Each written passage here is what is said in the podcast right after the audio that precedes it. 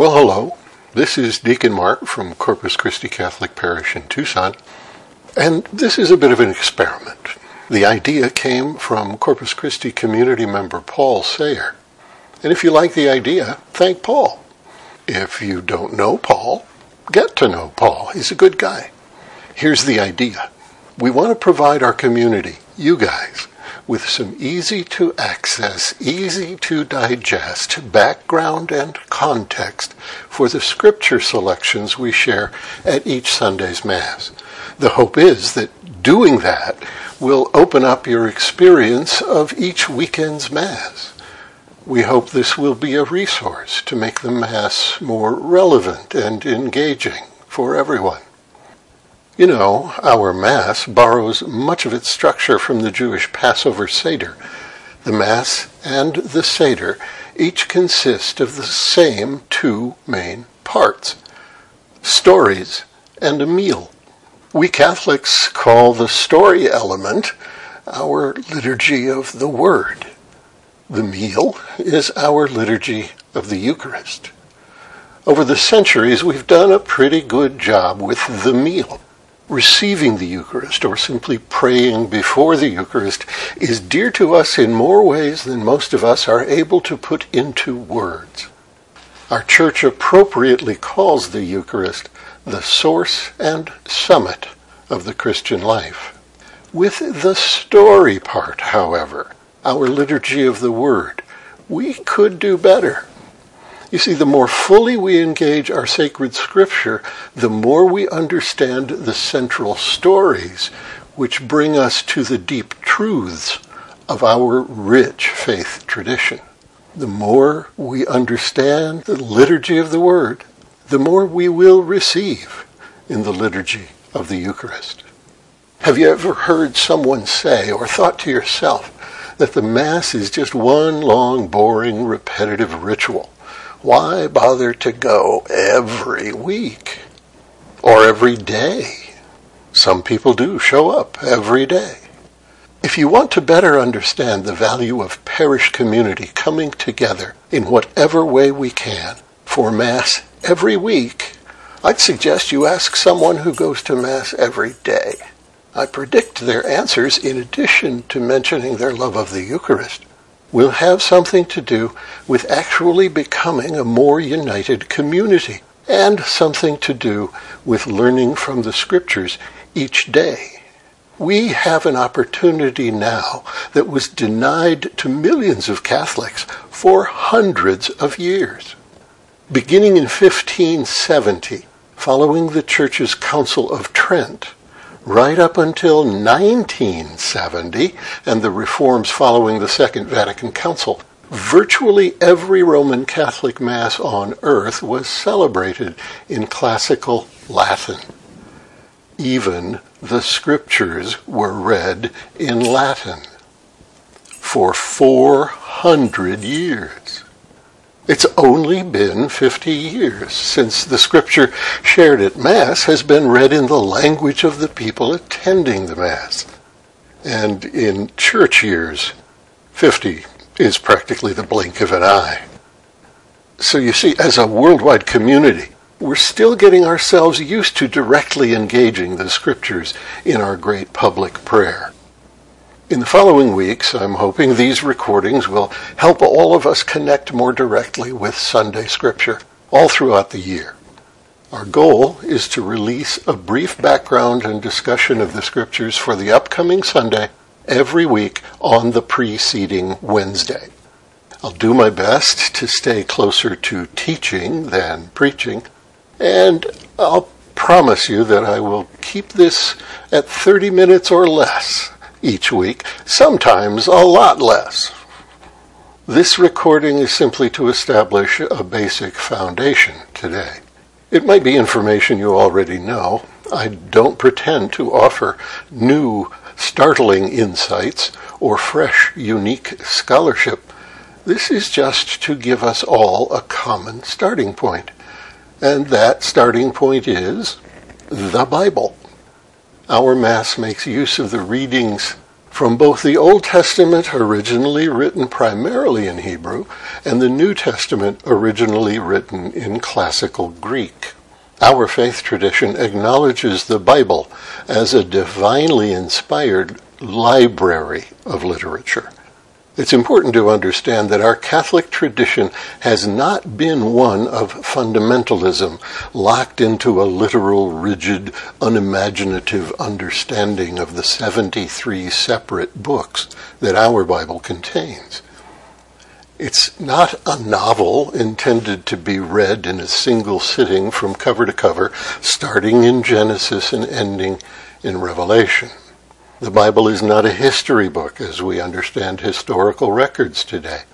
It contains a collection of many types of literary genres and writing styles.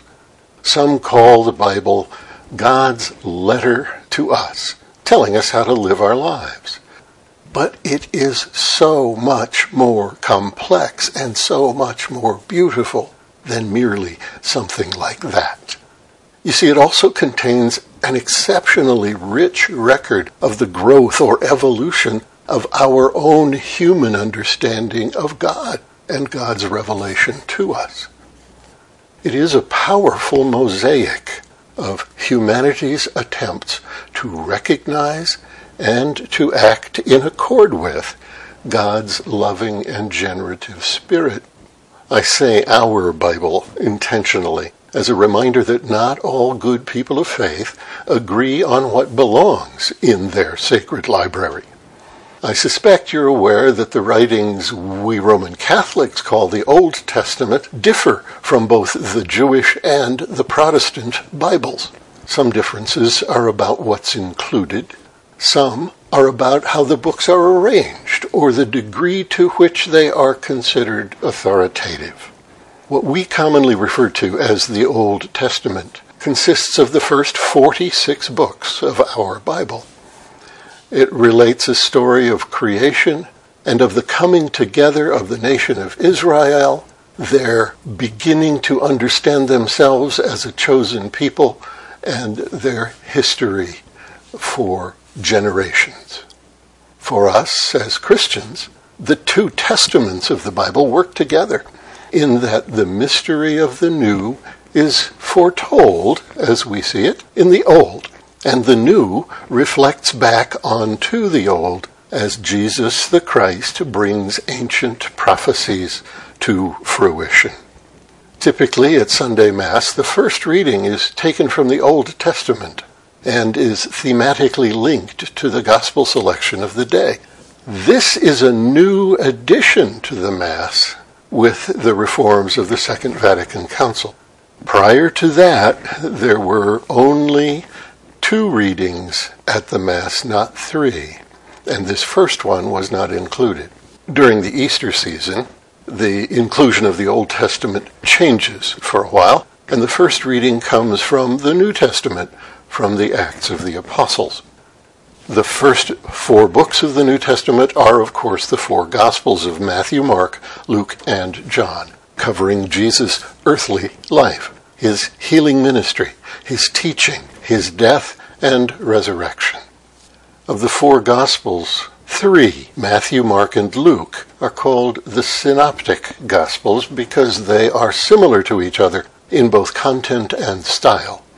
Our church has built from these three synoptic gospels a three year cycle of mass readings. This is new since the reforms of the Vatican Council. Prior to that, there was a one year cycle. We heard the same gospels every year, year after year after year.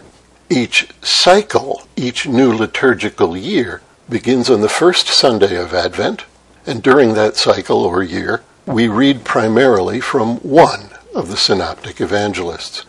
The Gospel of John, which is the more theologically rich, many believe, and is much less chronologically based, this is interspersed in all three cycles, but is most present in the years when we read from Mark. His is the shortest of the Gospels.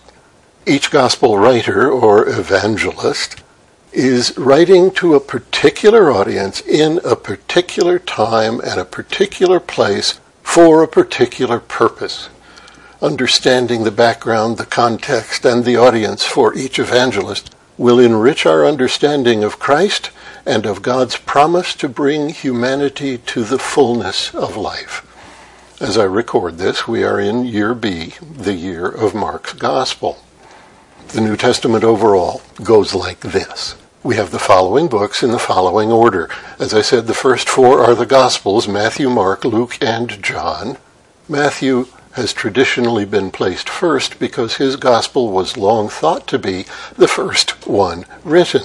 More recent scholarship has revealed Mark was actually the earliest Gospel.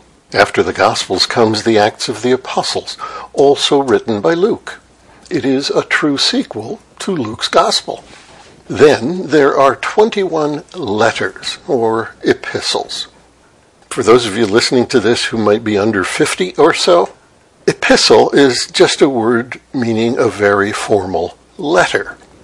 For those of you listening who might be under 35 or so, Letter is a term describing the way people used to exchange written words over distances before email or text messaging. It actually involved moving paper from one place to another. Can you imagine how primitive? Ask your parents or grandparents if you need some more information about this. It is from these epistles that the second reading at Mass is taken. These epistles cover the growth and the spread of the early Christian communities and some of the many problems they encountered both from outside the community and from among themselves. You see, controversy has been in the church since there has been a church. Fourteen of the letters have been attributed to St. Paul, although a few were most likely written by followers of Paul after his death. The final work in the New Testament is the book of Revelation. It is written in a style that was popular in the time of Jesus, known as apocalyptic literature. In older Bibles, you will find the last book called the Book of the Apocalypse. The word apocalypse means simply revelation. This literary genre, apocalyptic literature, was used in many ways, including as political satire or as an encoded form of public protest against tyrannical governments. Apocalyptic writings claimed to reveal divine mysteries, principally the signs that would signal the end of time. There are examples of this kind of writing in the Old Testament and in many other ancient works that are not included in anybody's Bible. The author of the canonical book of Revelation is identified in the book itself as John, this John was long thought to be the Apostle John, the son of Zebedee. More recent scholarship places that in serious doubt. The Dominican priest and eminent biblical scholar Wilfrid Harrington says the best we can claim is that the author is an otherwise unknown Christian prophet, likely an itinerant, and probably a Palestinian by birth. Having said all that, you should know that its use in the lectionary is rather rare.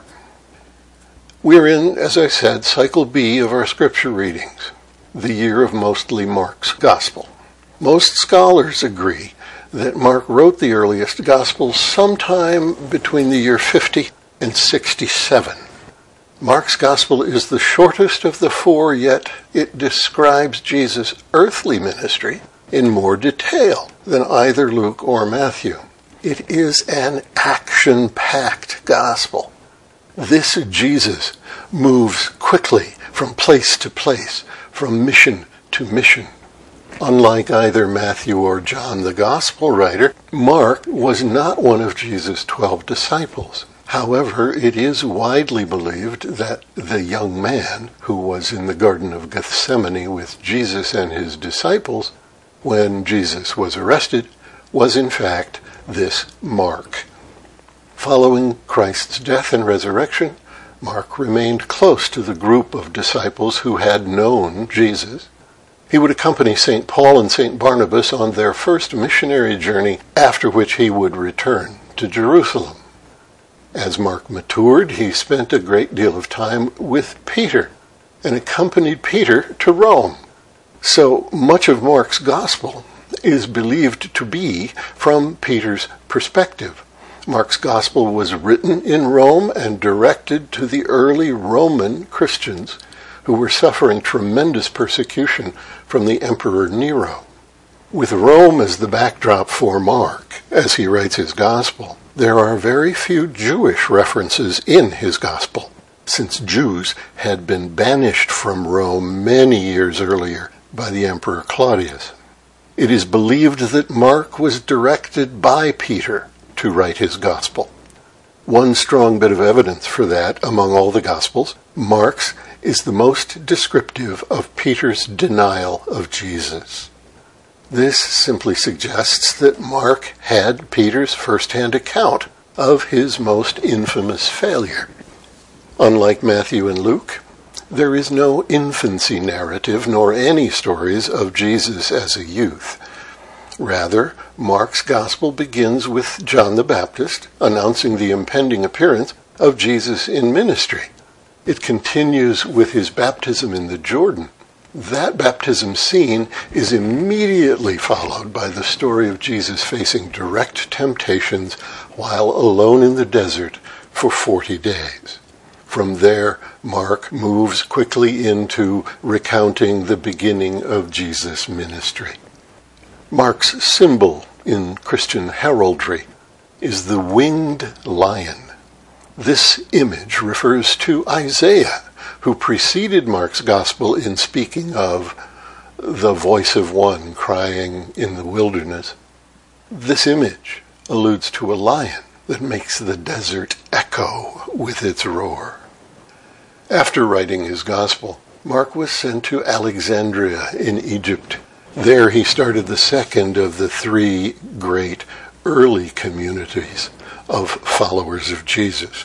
Those communities were in Rome, Alexandria, and Antioch. Mark is honored as the founder of Christianity on the continent of Africa. Mark was imprisoned in Alexandria by followers of Serapis. Serapis was a sort of Greek and Egyptian fusion god. While Mark was imprisoned, tradition says, the risen Jesus appeared to him and said, Peace be to thee, Mark, my evangelist. Mark was martyred in the year 68 when citizens of Alexandria, who had become enraged over his evangelism, placed a rope around his neck and dragged him through the streets until he was dead. Mark's feast day is celebrated each year on April 25th. It is primarily Mark's work that will guide us on Sundays during the rest of this liturgical year. Now, show up for Mass, in person or online, and may God bless you.